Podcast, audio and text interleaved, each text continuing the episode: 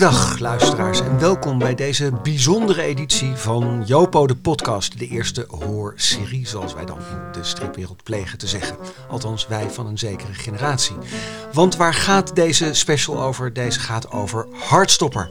Het strip, televisie, boeken en sociale media fenomeen. eh, gecreëerd door Alice Oosman. Eh, vier delen inmiddels. Grote stapels eh, in de boekhandels. Maar toen ik Jeroen Vullings, mijn normale gesprekspartner, voorstelde om daar eens een gesprek aan te wijden, een podcast aan te wijden, toen zei hij: dat laat ik liever aan mensen over die daar wel verstand van hebben.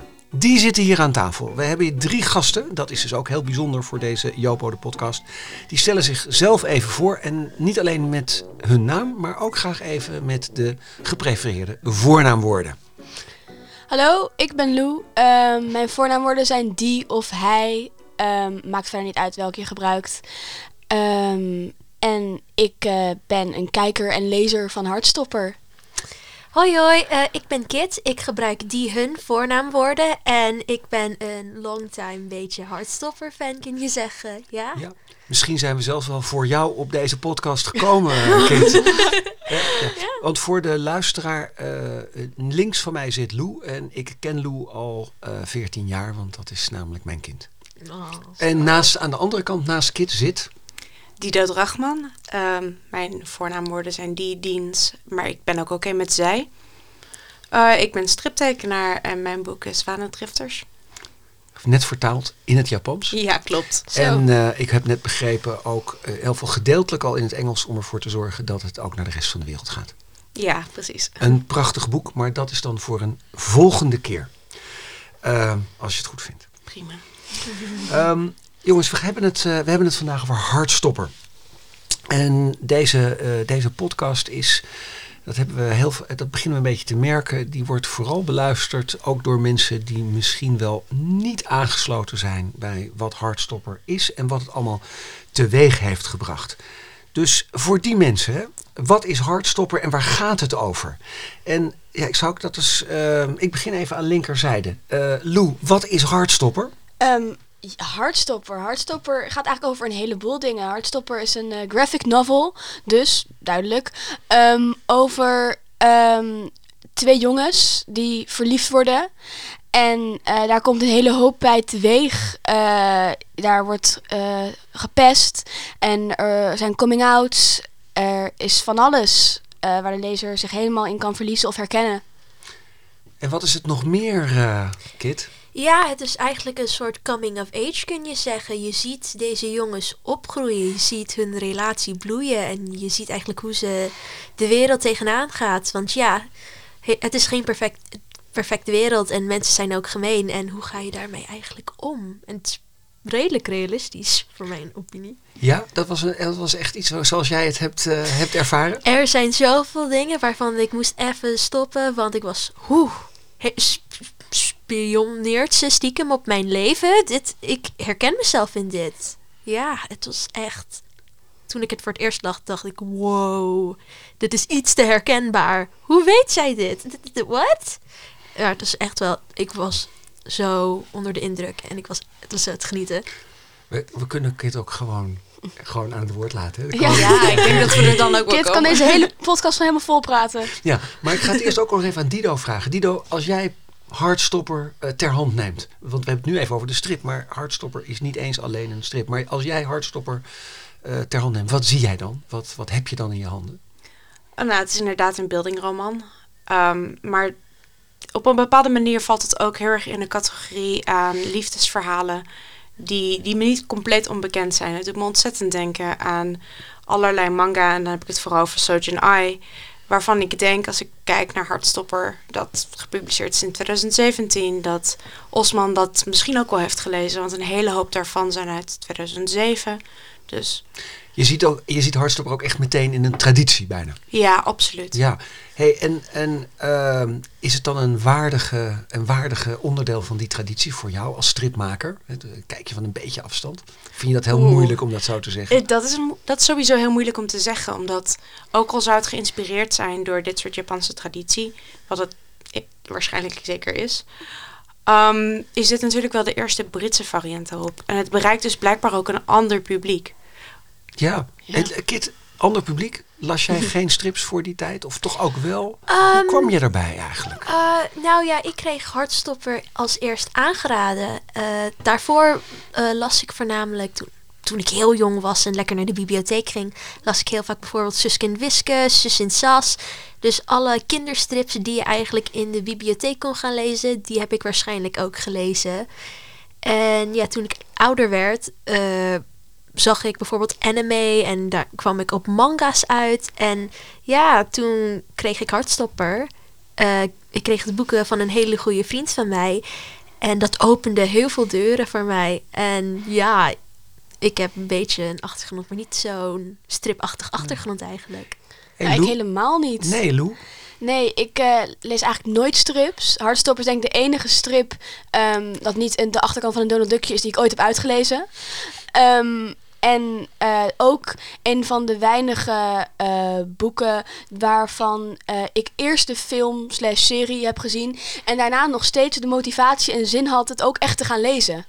Ja, wat, wat gebeurde er met jou toen je voor het eerst Hartstopper las? Dacht je, oh, dat wordt een lange zit? Of... Um, nee, natuurlijk. Ik had dus, uh, zoals ik net zei, ook al de serie gezien. Want dat kwam toen nog op Netflix en iedereen keek het. En toen had ik het ook meteen gekeken. En uh, eigenlijk kwam ik er toen pas achter dat het überhaupt ook een strip was. Ik ben eigenlijk de slechte Hardstopper-fan. Um, ik uh, ben er niet met strips ingekomen, maar... Um, ja, toen was ik ook meteen, toen ik natuurlijk dat had gezien, vond ik het al geweldig. Ik had het echt in één keer ook uitgekeken. Van, wow, het zijn strips, dat moet ik ook lezen. Dus um, ja, meteen ook die boeken toen gekocht. Uh, uh, en, meteen naar de boekenwinkel waren wij toen gegaan en uh, die boeken ingeslagen. En ja, ik heb die toen in één dag uitgelezen ook. Ja, het was gewoon... Is het, is het iets waar je over praat met andere mensen? Is het een wereld waar je ingaat? Ja, ik denk ja. het wel. Het was bij ons wel ook een lichte hype. Um, als in, nou, iedereen vindt het nog steeds geweldig. Iedereen, iedereen ons? Um, mijn vriendengroep, mensen op school, mensen van mijn leeftijd, um, mensen in de LGBT. die uh, uh, vinden het allemaal leuk en geweldig. Heb het allemaal gelezen en gezien. maar ik denk dat het wel na de eerste paar maanden was het niet meer een dagelijks gesprek. Mag ik dat ook eens aan Dido vragen? Jij, jij, bent een iets andere generatie dan de twee mensen. Ik ben nu de generatie van de maker, hè? Nee, jij bent, ja, je verdomd, jij bent echt ja, precies even oud ben, als Alice Oosman, hè? Ja, ik nou ben, van, nou ja, ongeveer, dat zeg ik, de generatie ja. van de maker. Uh, ja, ik vind het wel grappig, omdat, nou, ik heb, het van, ik heb het gelezen vanwege de podcast. Het is een van de dingen die wel op mijn lijst stond om nog een keer te bekijken. Ik bedoel, als iemand van de queer community is het toch een beetje hoort erbij. Het hoort erbij. ja, het, op, op het moment dat er een hype is binnen de queer community en je ziet dat dat gebeurt, dan is het belangrijk om dat te lezen. Dus ja. gewoon, zo voelt ja. dat. Ja. Maar um, ja, ik, ik weet niet, op een bepaalde manier. Ik vind het moeilijk om dat te zeggen, maar ik vind wel dat um, Hartstoppers een verhaal is dat heel duidelijk geschreven is door iemand die zelf geboren is als vrouw. En ik vind het heel jammer op een bepaalde manier dat ik heel weinig mensen heb of dat ik weinig mensen ken die, um, nou ja, die geboren zijn als man en hoe hun ervaring daarop reflecteert. Omdat ik weet eigenlijk niet hoe dat voor hun is. Ja, god, dat is een perspectief wat ik helemaal, helemaal niet op gerekend nee, had. Nee, ik ook niet. Nou ja, ik kan er wel meer over zeggen, omdat het is een kritiek die heel vaak gegeven wordt op Sojin Ai. Dus zeg maar um, Japanse manga's, liefdesverhalen Bij, over mannen. Ik onderbreek je heel eventjes. Beste luisteraars, die boeken, ik weet niet eens of ze hier in de winkel aanwezig zijn, maar ons gaan wij Mark Marijnen uh, vertellen dat die, uh, oh, grote stapels zijn dus gewoon goed te krijgen. In Zeker. de show notes zullen we jullie daarnaar verwijzen. Je hoeft nu niet driftig op zoek te gaan. Ga vooral verder, Dido. ik wou net zeggen, ik heb er echt wel een paar die ik gewoon uit mijn hoofd ken, maar ja. ik zou die niet per se als voorbeeld noemen nee. in, in combinatie met Hardstopper. Maar um, even de kritiekpunten die daar vaak op is gekomen, die ik dan hoor van mijn queer mannelijke vrienden, is dat ze vinden dat het een heel vrouwelijk perspectief is op mannelijke liefde. Dus dat ze het heel vaak heel verbloemd en heel zacht vinden op een manier waarin ze zichzelf niet herkennen. En ik weet niet hoe dat zou zijn voor Hartstopper. Wauw, wat een goede vraag. Eigenlijk hebben we hier niet inclusief genoeg aan tafel om over te praten. Want nee. nee. nee. Oké. Okay. Dit, is, dit vind ik heel interessant. We maken nou, nog jij een, bent een man. Ja, nou, ik heb het net gelezen. Um, en ik krijg tranen in mijn ogen. Uh, ik vind het ontzettend lief. Um, ik vind het tegelijkertijd ook niet lief. Dat is het grappige. Ik vind het allebei tegelijkertijd. Eh, want het, maar het, het maakt, wat ik er ontroerend aan vind, is de. ehm, ja, hoe moet ik dat zeggen? Kijk, het, het, wat, wat voor mij ook ontroerend is, is dat ik natuurlijk een kind heb dat in die community zit. En dat maakt het voor mij op een andere manier eh, betekenisvol. Oh, de- dat kind begint nu heel erg eh, te piepen. Dat wil ik daar niet over moeten hebben. Eh, dus ik ben misschien daar niet de, de, de goede, de, de, de goede, ja, de persoon om daar het meest over te zeggen. Ik herken het juist wel. Dus ik herken de, ehm, de, de, dat, de, de manier waarop deze twee mannen elkaar vinden. Die vind ik eigenlijk eh, heel erg, eh, en dat, dat is misschien niet goed, die is eigenlijk niet heel genderspecifiek. En misschien is dat dan toch wel waar. Hè? Hij is eigenlijk heel generiek. Hij is eigenlijk niet mannelijk of vrouwelijk voor mij, maar wel heel Ja, fijn. zeg maar, Charlie had, had ook non-binair kunnen zijn. En dan was het ook gewoon een goed verhaal geweest. Ja, en ik denk dat dat ook is wat ik bedoel. Ja, Dat misschien is het een heel goed queer verhaal en is het alsof het non-binair is. Maar de vraag is of dat de geleefde experience is van mannen die zich man voelen. En ik vraag me af of het daarin afdoet. Omdat voor een hele hoop vrouwen die dit lezen, zal het zijn alsof dit een mannelijke ervaring is. En ik vraag me af of dat klopt. En Ja. of dat daar invloed op heeft of niet. wauw. Oké. Ik, vind het, ik, ik zie hier eigenlijk eh, alleen maar vragen, eigenlijk vragende en denkende gezichten om me heen. Ja. Dat vind ik, had ik helemaal niet verwacht. Want eh, jullie, verdiepen, je- jullie verdiepen jullie nu even in het perspectief eigenlijk van andere lezers. Hoe die zich daarbij voelen. Ik heb het van jou, Kit, al gehoord hoe je je erbij voelde. Ik heb van Dido ook begrepen wat de vragen zijn die, eh, die Hartstopper ook... Wat gebeurde er met jou toen je... Ja, ik zou bijna zeggen, eerst, misschien gebeurde er wel het meest toen je de strip, de televisieserie voor het eerst zag, Lou. Ehm, nou, ik heb, ehm, ja, ik heb het heel duidelijk geweldig gevonden. En dat bedoel ik in de zin van, ik ben altijd heel fysiek iemand geweest. Dat als ik iets leuk vond, begon ik helemaal te stampen en te springen. Als ik gewoon mentale energie, die uitte zich meteen fysiek. En ik heb bij echt, bij Harstopper heb ik over de hele bank gerold en door de hele kamer gesprongen. Dus ik kan er niet omheen dat ik het toch wel heel geweldig vond. Ehm, ja, ja, ik ehm, denk... Natuurlijk, de- serie gaat dan ook nog alleen maar over de eerste twee boeken. Dus dat zijn denk ik de eerste drie hoofdstukken. Ja, Ehm, min of meer. ja, zo ongeveer. En ehm, eigenlijk zijn juist die twee boeken daarna, vooral het vierde boek, is veel heftiger. Gaat ook over mentale gezondheid natuurlijk. Ehm, hoewel die serie eigenlijk alleen maar een heel lief verhaal is. Ehm, natuurlijk, er is gepest. Ehm, maar het is... ehm, ja, natuurlijk, dat zei Alice Ousman volgens mij ook. Dat ze het zo bijzonder vond dat mensen het lief vonden. Dat ze zei van, hé, maar het is helemaal geen lief verhaal. En eigenlijk ben ik het daar ook met haar oneens. Want ehm, ja, ik schrijf zelf ook een boek. En daar ehm, deden we ook een beetje onderzoek naar dat soort dingen. Want er zitten ook weer karakters in ons boek. En ehm, daar eh, wa- kwamen ook langs een artikel dat erover ging... dat er niet genoeg representatie was van leuke queer relaties. En dat eigenlijk elk boek over queer relaties was altijd een verhaal over... het gaat mis, het lukt niet. Er wordt er is alleen maar homofobie, ouders accepteren het niet. Het is alleen maar kut, alles. Ik zie hier iemand, ja. iemand- Is dat een glimlach van herkenning of juist ontkenning? Ik herken dit helemaal. Ik weet nog toen ik voor eh, Nederlands... Ik moest, je moest natuurlijk boeken gaan lezen voor je boekenpresentatie. En ik weet, ik wou even kijken of ik überhaupt een queer boek kon gaan lezen. Want alles was natuurlijk weer, het was allemaal saai. Dus ik dacht, nou laat ik een keertje een leuk eh, queer boek gaan lezen. En ik heb de boek gepakt, Twee Vrouwen. Ik weet niet of iemand ooit van Anna boek-. Eh, nee, het is denk ik van, oh, ik moet het heel snel vinden. Maar het was een boek. Het Oh ging nee, over Harry Mulisch. Nee, ja, maar- Harry Mulisch. ja, Ja, ja. Harry Mulisch. Eh, twee vrouwen van Harry Mulisch. ik dacht, Er oh, gaat nu ook een hand over, er gaat nu ook een hand over een gezicht in de groep. Ja, en ik dacht, oh, leuk, leuk, leuk. En het Leuk, einde leuk, was leuk. heel depri. En was like, nee, ik wil een keertje een koppel waarin ze niet doodgaan aan het einde, Maar alsjeblieft. dat is toch ook Ja. het stereotype over als het gaat over, vooral over lesbische context. Ja. Dat vrouwen altijd, dat het nooit goed kan eindigen, dat ze altijd doodgaan. Dat is zeg maar een van de, de tropes die je tegenkomt in, in Kill Your Queers, zal ik maar zeggen. Ja, dat het bijna eigenlijk door een queer iemand toch een soort inner homofobia in zit van kijk, het nou, kan niet Harry goed gaan Mulisch hoor. is niet queer. Ja, Nee. hij is Nee, hetero. Harry Mulisch is gewoon een, hetero een man. hetero man die het een goed plan vond om een eh, verhaal te schrijven Oh. over twee vrouwen. Ja. God, ik ken dat verhaal helemaal niet. Ja, moet je Ehm, wel niet lezen, niet lezen. ja, Oké, maar tot dus zover ook- Harry Moelis. maar ik wil nog even terug naar jou, eh, Ja, Lou. Want jij, ehm, jij rolde dus van de bank en je begon te stuiteren. En, eh, Maar daarmee heb je dus wel gezegd, ik vond het heel geweldig. En, het, en, en daarna gaat het gesprek meteen door naar die, die, die queer content en wat je daarin herkent. Was dat ook hetgene waarom je ging stuiteren? Of was het ook gewoon Het omdat je het helemaal te gek... De schattigheid. En dat is dus omdat er, zoals ik ook net zei, het is er, er gebeuren wel heftige dingen omheen, vooral in die schoolomgeving. Maar uiteindelijk is het gewoon een liefdesverhaal tussen twee jongens die elkaar geweldig vinden, die elkaar gewoon vinden, eigenlijk bijna zonder problemen. Bijna. En ehm, waarvan de ouders er oké mee zijn, het meteen supporten.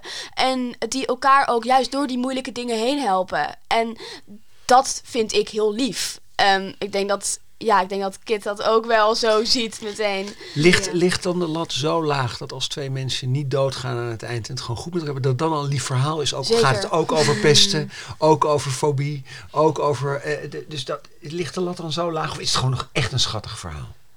Het is ook Ja. best wel schattig, dat Ja. geef ik toe. Er Maar zijn absoluut verhalen mogelijk die complexiteit bevatten, die moeilijker zijn op een bepaalde manier en dus daarom niet schattig voelen. Maar in, in- op een bepaalde manier is Hartstoppers een verhaal dat, dat ook heel wholesome en feel good is. Ja. Ook op de momenten dat het minder goed gaat, lijkt het niet alsof het het einde van het, van het verhaal is voor hun. Precies. Je hebt het algemene gevoel dat het goed gaat komen. Ja, Ook is het Ja. moeilijk. Ook in Ja. deel 4, dus waar ik het ook net over had, waar het ook heel erg gaat over die mentale problemen bij Charlie. ehm, ehm, sprekende van eetstoornissen en OCD en angststoornissen volgens mij. Ehm, daar is het dus, eh, daar hebben ze denk ik ook iedereen die ik ken die het heeft gelezen, hebben er allemaal bij gehuild. Het is heel erg hard aangekomen bij heel veel mensen, juist in die queer community. Daar zitten wel meer mensen tussen met ook wat mentale moeilijkheden. Ehm, maar toch merk je ook dat juist door die liefde tussen die twee, door die queer liefde, ehm, ze elkaar toch helpen en het goed gaat komen. En dat is ook wat we dan denk ik missen daarin. mag ik eens Nou ja, naar voren? sorry, Ik ja. wou net zeggen, ehm, als ik er dan zelf over mag spreken, ik ben natuurlijk iets ouder dan jullie. Ehm, ik vond dat op een bepaalde manier ook, hoewel het allemaal zwaar is, het gaat ook vrij makkelijk. Zeg Ja. maar als ik kijk naar mijn omgeving en Ja. de mensen van mijn leeftijd die dit hebben meegemaakt, voor hun was het niet zo makkelijk. Dus het feit dat je hulp krijgt, dat je naar de psychiater gaat, dat, ehm, dat je vriendje nog bij je blijft, dat dat allemaal goed gaat. Ondanks dat het niet goed met jou gaat, komt het goed. Dat is niet een lived experience voor iedereen die gay is. Nee. Nee. Helemaal niet. Dus ook al is het moeilijk, het komt goed. Dat is nou juist die, boodschap die je mee wil geven aan jonge mensen. Ja, want ik heb ook voor het laatst eh het boek gelezen en de film gezien, My Policeman. En dat is ongeveer het tegenovergestelde van Hardstopper. En daar, daar zijn ze niet eens uit als queer. En daar gaan ook al mensen de gevangenis in. En de, de achterkant van het boek begint al met het gaat mis. Maar eh, ga maar wel lezen. en eh, ja, ik, daar, dat is ook dan dat je denkt van ja, zo is het echt gegaan bij heel veel mensen. Maar dan is het ook wel leuk als iemand dan een keertje de leuke kant ook kan belichten. Van het kan ook niet goed met je gaan, maar toch goed komen. Oké, ehm, als ik dan even kijk naar de schrijver, schrijfster. Want Schrijfster. eh, nou Of ja, schrijver. eh, Alice Oosman heeft heb me geprobeerd ook in hem haar te verdiepen. Maar ze zegt zelfs, my gender is now a work in progress. Dus, letterlijk, dus ik weet, we, kunnen, we kunnen Alice Oosman nu niet vragen eh, hoe dat staat. Sterker nog, misschien moeten we het er ook gewoon even niet vragen. Maar wat vinden, dit is de auteur hiervan. Wat, wat vinden jullie van haar? Wat, wat, eh, volgen jullie haar? Of is dat echt wel iemand die het toevallig gemaakt heeft? En eh, wat... Zij werkt hard. Maar die vrouw, ik, ik weet niet, maar ze werkt heel intens hard.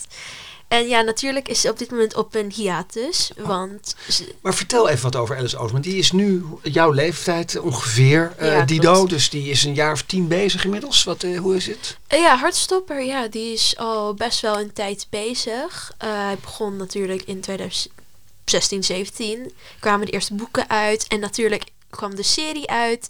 En als op dit moment... Hoe is oud was Alice ze begon hiermee? Toen begon met Charlie en... zeven? Jong. 17. 17. 17. 17. Ja, En meteen met Hardstopper? Hoe ging dat? Oh nee, eh, ze begon eerst met het schrijven van Solitaire. Het is een boek.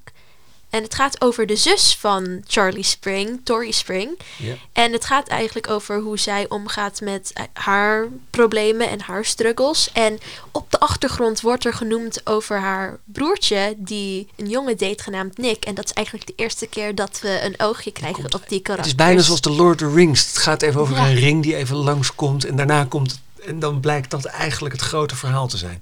Charlie en Nick. Ja, eigenlijk wel. Een soort universum ook. Ja, Ja. ze leven eigenlijk allemaal in het universum. Alle boeken die zij schrijft Ja. vinden plaats in min of meer En een zij heeft dat universum. bedacht. En leeft zij voor jullie ook in dat universum? Is ze er een deel van? Of is ze alleen maar de maker daarvan? Ik heb me niet genoeg eigenlijk verdiept in haar. Zoals ik al zei, ik ben eigenlijk de slechte Hardstopper-fan. Ik heb dus het eh, gezien geweldig gevonden, gelezen geweldig gevonden, een stuk nog een keer gelezen en nog een stuk nog een keer gezien. Ehm, maar ik heb me er nog niet zo in de background verdiept en in eh, alle dingetjes en losse draadjes. Dus, maar, Kit, eh, maar Kit wel. ja. Ja, Maar min of Kit meer. wel. Ja. ja, ze is natuurlijk al heel lang bezig. Dat is wel duidelijk. En normaal ze uploadt ook alles. Want Hardstopper kun je ook niet alleen als boek krijgen. Je kunt het ook gratis online lezen.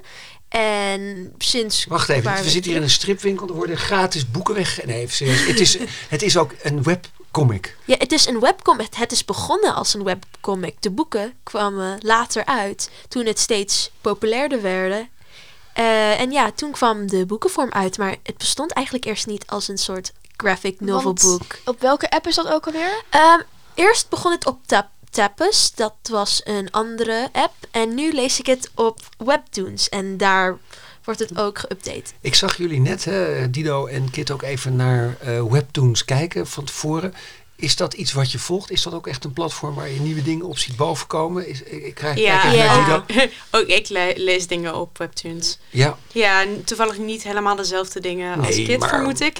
Maar ik herken er wel sommige dingen uit. Ja, ja. er zijn zeker. ehm, dit is wel een hele goede platform voor striptekenaars of gewoon comics in general van onze generatie. ja. Want daar plaatsen ze wekelijks gewoon nieuwe pagina's Ja. online. Ik- ik En dat is dan even- eventjes als de lezer natuurlijk. Want Ja. dat is weer heel En anders wat vind voor jij makers. ervan? Oh ja, ja Dido, want jij bent een maker. Hoe zit het voor jou? ja. Nou ja, het is zo dat ehm, webtoons en de, de contracten die er zo- rond zitten zijn nogal mysterieus. En dan willen ze, nou ja, je tekent een soort van NDA, dus je mag er niet over praten.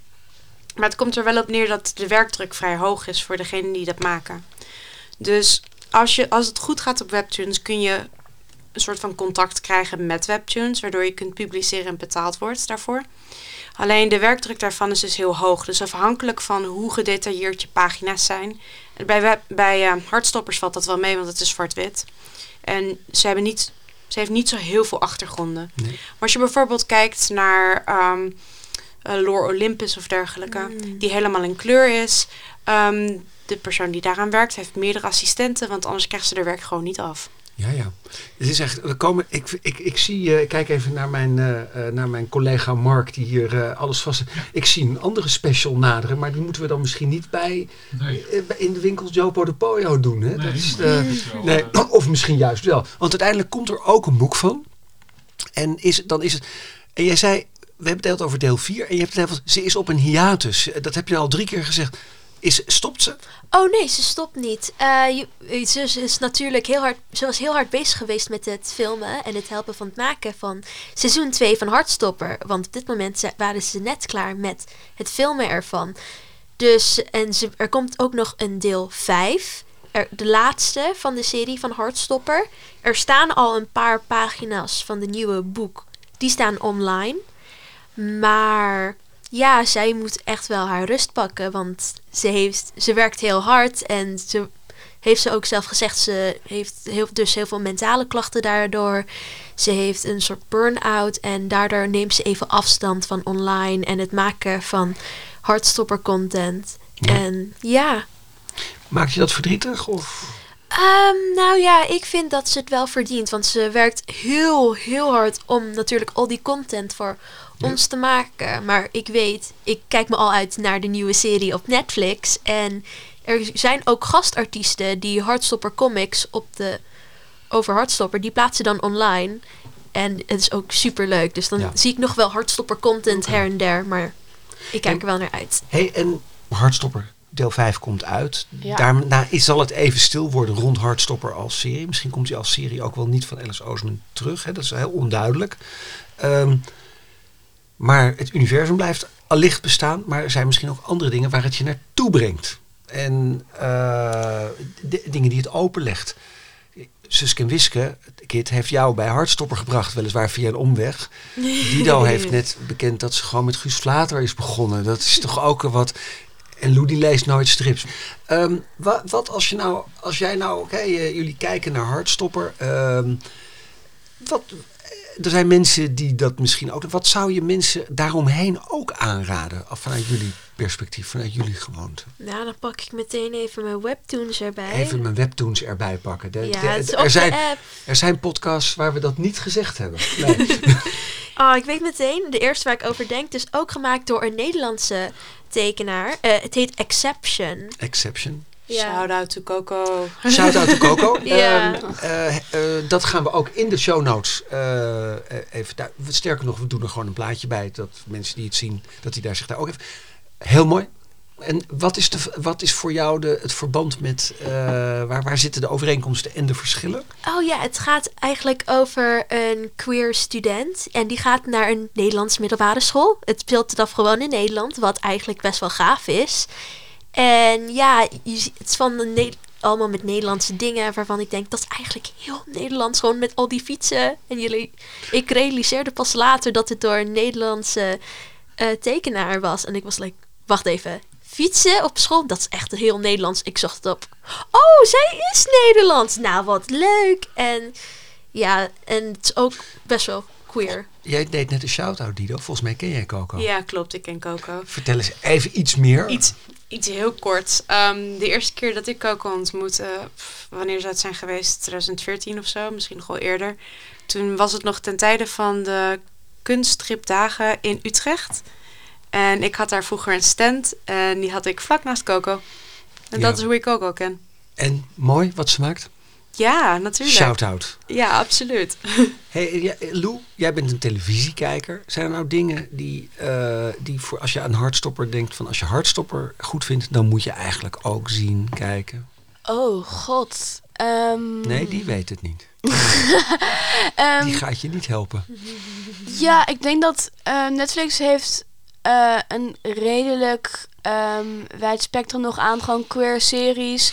En eh wordt dus ook een, een serie, eh, gewoon een remake van een oude versie, Heartbreak High. Eh, het gaat niet per se daarover, maar het gaat ook over een soort ehm, beetje feel-good eh, queer dingen en nog wat meer. Ehm, ja, ook een beetje kauwgom natuurlijk. Ja, en eh, ja, dus, eh, ik denk dat Netflix he- heeft zeg maar zelf ook een redelijk lange lijst met, eh, met gewoon queer aanraders, ook vanuit Hardstopper Ja. gezien. Is Hardstopper een baanbreker of meer een volger? Oeh. Of iets wat Ik denk, iets een, groot heeft gemaakt wat er al aan zat ik denk meer komen? een soort van kleine reinvention. Ja? Ja, eigenlijk wel. Want het is een queer comic. Eh, dat zie- zeker in deze moderne tijd zoeken wij als queer mensen veel dingen op waarin we onszelf terugzien. En dat is denk ik ook een van de redenen waardoor Hardstopper eigenlijk populair is geworden. Want mensen zien hunzelf in die serie. Maar zijn het alleen queer mensen die Hardstopper mooi vinden? Ik had ook tranen in mijn ogen. Oh nee, niet alleen dat, maar ik denk een positieve outlook waarin mensen hun identiteit, weer terug Ja. Vinden. Waarin wij dus niet doodvallen aan het eind van de show. Helpt, helpt een, een, een strip als Hardstopper dan? Is dat, is dat een steuntje in de rug of iets waarvan je denkt dat is maatschappelijk heel belangrijk dat dat er is? Of, of Allebei, denk ik. Ja, allebei. Ja, het is gewoon... Ja, wat Kit al eh, vaker zegt, mensen herkennen zich erin. Ik denk dat dat gewoon heel belangrijk is. En of het dan misschien door ehm, eh, reviewers een goed boek is of niet, of lelijk of mooi. Als mensen zich erin herkennen en eh, zij ehm, daar iets aan hebben, dan is het al geslaagd, Ja. zou ik zeggen. jij kijkt, jij kijkt, luistert. Eh, Heb jij daar vragen of heb je daar zelf een mening over? Je Ja, ik heb er zeker wel een mening Nou, over. Ik hoop dat het een, een hart onder de riem steekt van jongere mensen. Ehm, ik herken mezelf er trouwens niet heel erg in, als ik eerlijk ben. Wel gewoon in het algemeen hoor. Maar zoals ik al zei, mijn eh, jeugd, mijn tienerjaren waren niet zo makkelijk. Ja. En eh, als aanrader zou ik zeggen... Laura Dean Keeps Breaking Up With Me. Ja. Van ehm, Mariko Tamaki. Dat, hoewel iedereen daarin queer en oud is... is de relatie niet altijd even makkelijk. En het verdwijnen in een ander persoon... Dus zo opgaan in je liefde en daardoor je vrienden vergeten... is een centraal thema daarin. Wat ik binnen mijn eh, tienerjaren heel wat herkenbaarder vind. Ja.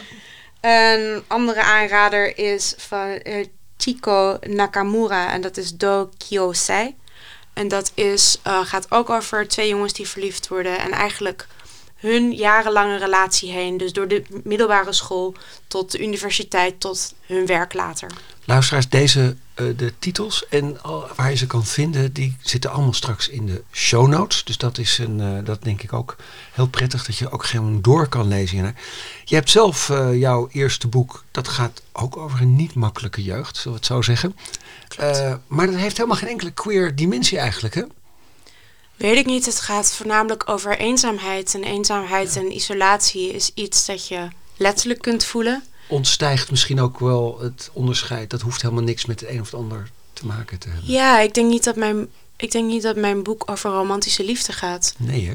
Nee, totaal niet. Gaat het over autonomie? identiteit? Of? Ja, autonomie zou ik willen zeggen, maar ook over een bepaald soort acceptatie en ontsnappen aan een situatie. En inderdaad, actie ondernemen. Neem het lot in eigen handen. Ja. Gaat het ook over jezelf? Of ja, nou, over mij bedoel je? ja, Nee, het is niet autobiografisch. Het thema is belangrijk voor je. Het thema ontzettend, ja, Ja. Maar ik ben niet opgegroeid in de Veluwe en ik, ben, ik kom niet uit een alcoholisch gezin. En mijn moeder is gewoon aanwezig. Ja. Dus dat is de, dus het thema wel. Maar ja, dat is eigenlijk altijd alle boeken die, eh, die, die resoneren, lijken eh, eh, altijd wat te maken te hebben met een thema wat mensen zelf bezighoudt. ja. En eigenlijk geldt dat ook voor Alice Oosman. Die een hele mooie wereld schetst, maar eigenlijk ook wel in de interviews laat zien dat het voor haar niet altijd even makkelijk is. Ja, zeker. Want ze is gewoon heel open over het feit dat ze ook heel veel van die struggles heeft gehad. En ze, ze is sowieso ehm, nog aan het helen daarvan. En je- ze is gewoon heel open over het feit dat ze er nog aan het omgaan is. En dat ze ook soms van het werk weg moet stappen om ook op haarzelf te letten. Dus dat is denk ik ook nog iets wat best wel fijn is. Dat er nu in deze tijd kun je zoveel meer open meer zijn over dingen zoals mentaal gezondheid. En dat het gewoon acceptabel is en dat er niet raar naar je wordt gekeken. Dat is denk ik ook een van de dingen die Hartstopper magisch maakt. Maar ook gewoon dit generatie. Nou, wat ik, eh, eh, ik kijk er natuurlijk ook een heel klein beetje naar als recensent. Nou, ik ben geen recensent meer, maar er wordt me dan wel heel vaak gevraagd: wat vind jij nou van een boek? Sterker nog, ik zit hier één keer per maand met eh, Jeroen en dan vinden we weer van alles van boeken. Ehm, ik vond bij deel 4 van eh, wat, de boeken liggen hier op tafel, dan gaat het ineens over thema's die niks met queer te maken hebben. Ze spelen zich af in een queer relatie of in een, in een, in een, in een, sociale omgeving waarin dat heel normaal is. Maar de thema's die zijn eigenlijk helemaal niet queer. Die gaan over, over verschillende dingen.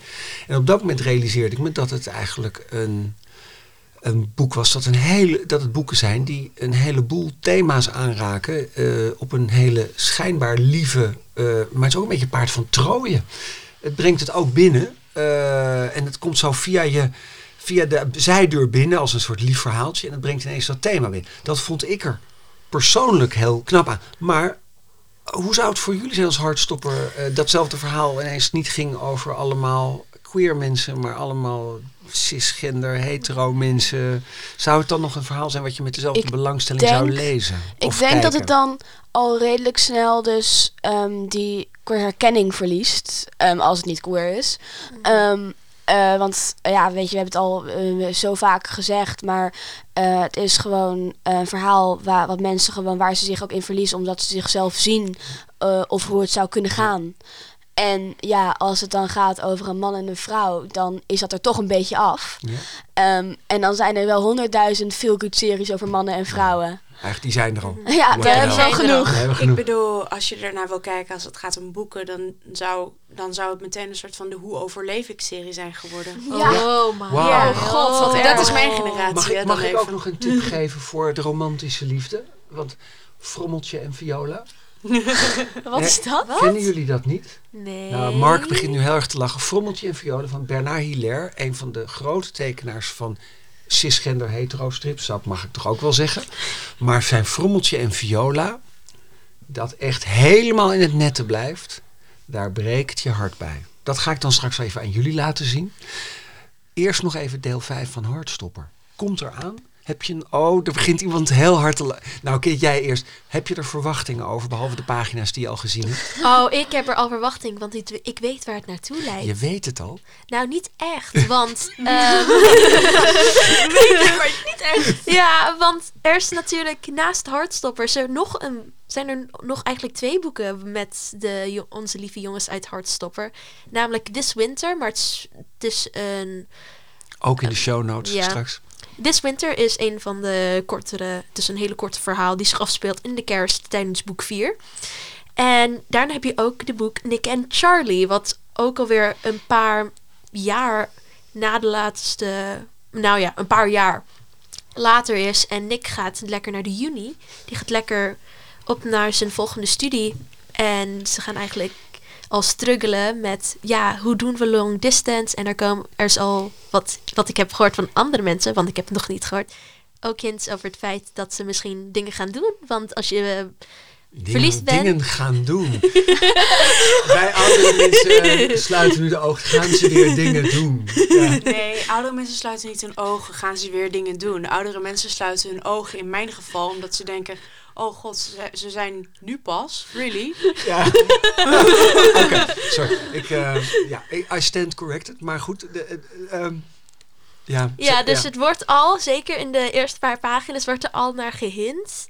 Want in de, meteen de eerste paar pagina's hebben ze meteen een sex ed les. Dus dit wordt, ik was er van, oh, ze gaan daar meteen naar hinten. Dit wordt interessant. En ja, dus eigenlijk leuk om... Ja. Ja, ze groeien. Ze groeien. De jongens groeien. Dus op een gegeven moment denken ze erover. En you cannot deny it. Nee, you cannot deny it. Heb jij nog verwachtingen, Lou? Ehm, niet heel sterk. Ik denk dat ik ook maar gewoon een beetje ga zien komen. Ik denk dat het ook eh, voor een deel gaat nog over mental health natuurlijk. Want dat kan je niet opeens na één boek wat daar heel sterk No. over gaat gewoon weggooien. en gewoon nee. zeggen, oh nu is het allemaal weer leuk. Iedereen is weer blij, iedereen is happy. Ehm, dus ik denk dat, ja, natuurlijk, dat is ook sowieso wel terug te zien hoe ze daar ook mee omgaan, zeg maar. Ehm, en eh, ja, gewoon natuurlijk, ze worden op een gegeven moment ouder. Ehm, Ik weet niet precies eh, wat de tijdspan gaat zijn van dit boek. Ehm, want natuurlijk daarna krijg je nog het boek Nick en Charlie. Ehm, dat eh, gaat volgens mij over dat ze naar eh, college gaan. Ja, dat is wat En, ik het net vertelde. Ehm, nee, dat was This Winter. Nee, ik, ik, eh, dat is het jaar dat Nick al naar Unie gaat. Ja. Maar ga je eh, eh, voor, de, voor de winkel liggen? eh, om de eerste, eerste exemplaar uit de handen van Mark Marijnen te trekken? Ehm, ik ga hem sowieso wel lezen, maar ik denk dat ik hem ook wel gewoon te pakken ga krijgen zonder dan eh, Nee. voor de winkel te liggen. Maar- Ja, maar ik ga het ook wel gewoon zien komen. En heel snel, of jij kan niet wachten, Kit? Oh, ik heb er zin in. Ik ben al aan het... yes, ik ben al aan het afwachten. Ik ga sowieso geld aan de kant daarvoor zetten. En als, zodra het uit is, dan... Ja. En Dido, als we jou over een half jaar vragen, heb je deel 5 ook gelezen? Heb je deel 5 dan ook gelezen? En waarschijnlijk wel. Ik bedoel, op het moment dat hij uitkomt in, het spijt me, de bibliotheek. Ja. nee hoor, Maar ik moet eerlijk zijn dat, eh, nou, ik, ik ben natuurlijk ook met een kritische blik gaan kijken Ja, naar het verschil gevraagd, tussen hè? Hartstopper en de serie Hartstopper Ja. op Netflix. En ik vind eerlijk gezegd wel dat eh, de verhaalstructuur prettiger is in de tv-serie. Op een bepaalde manier is de strip, zeker in het begin, heel geïsoleerd in de vertelstijl. Ze zijn heel alleen en er is heel weinig reflectie van de buitenwereld. En waarin, nou, in de serie merk je dat, ze, dat er geknipt wordt in wanneer welke dingen precies gebeuren. Waardoor je ook een heen en weer krijgt, ook met... eh, is het Ella of Elle? Dat weet ik nu Ja, even niet. El, uit mijn ja, hoofd. El. There we are. Dat gewoon om dat eerder te zien, vond ik heel interessant. En ik Ja. vraag me af hoe zich dat door de hele serie heen anders zal zijn dan in de boeken. En eigenlijk interesseert Ja. me dat nog net iets harder. Oké. Ja. Ja, en ik denk ook ehm, eh, dat, eh, dat, dat het gewoon leuk is dat ze die eh, karakters naar voren hebben gehaald meer. Maar ik vind het ook eh, mooi hoe ze heel veel respect hebben gehad over de ideeën van Alice Oostman, over hoe het verhaal eruit ziet. Sterker nog, Letterlijk. Alice Oostman heeft de la- het laatste, dat is over, over voorbeeldfunctie. Dat is gewoon een auteur die de touwtjes in handen heeft gehouden. hè. Hardwerkend misschien, maar Ja, de klassieke blaadjes ook. ja. En Ja. het geel en blauw. Ja, er zijn letterlijk zoveel kleine details. Want ik ben altijd zo'n persoon. Ik kijk tot de kleinste detail als ik het elke keer opnieuw kijk. Ik, ben, ik heb het denk ik al vijf keer gekeken. ik geef het toe. Eh, ik ken iemand die het al minstens tien keer heeft gekeken binnen de eerste twee maanden. Dus Maar daar zijn strips voor. Ja, nou ja, dat is natuurlijk ook een beetje het voordeel dat, dat Osman heeft. Omdat ze heeft het misschien geschreven toen ze 17 was. Maar dan om het in handen te kunnen nemen en eigenlijk een soort van te kunnen herknippen waar je dingen misschien eerst anders had willen doen als je het nu had geschreven. Ja. Dat is wel een mogelijkheid die ze nu heeft. Wauw, Ja. hè? Wat- ja, Ja. Wauw. dat, die kans krijgt niet iedereen. Nee. Super. En ze heeft hem genomen. We, we wachten op serie 2 van Netflix. Ik denk dat er ook nog wel een serie 3 komt. Ja, confirmed. en confirmed, ja. Confirmed. Oh, sorry, dat, ik loop achter. Eh, en een deel 5 boeken. Mag ik jullie eh, heel erg hartelijk bedanken dat jullie naar Haarlem wilden komen voor deze podcast over Hartstopper. Hebben we nog iets heel belangrijks gemist, Lou? Mag ook nee zeggen hoor. Ik denk het niet. Kit, nog iets heel belangrijks wat je dacht van dit moet er wel, oh, dit moet wel ter sprake Nee, komen. ik denk niet. Ik ben gewoon, ja, over hardstappen praten, daar ben ik heel blij mee. Want We gaan straks gewoon nog een paar uur door. Oké? Dido. En volgens mij hebben we nog wel een paar andere boeken om nog een keer te bespreken. Oh, absoluut. Dank jullie wel. Beste luisteraars, dit was de eerste hoorserie van Jopo de podcast. Volgende maand weer gewoon met Jeroen Vullings over de boeken die ter tafel komen. En daarna nog een hoorserie, maar dan met Gerrit Jager vanuit het Allard Pierson. Maar voor nu, het is tenslotte de donkere dagen tussen kerst en oud en nieuw. Alhoewel, het is helemaal niet donker, het is juist ongelooflijk bright en licht overdag met hele mooie koude temperatuur. Wensen wij u een heel goed eindejaar. En als het dan toch te koud is, met hartstopper wordt u ook wel weer warm vandaag.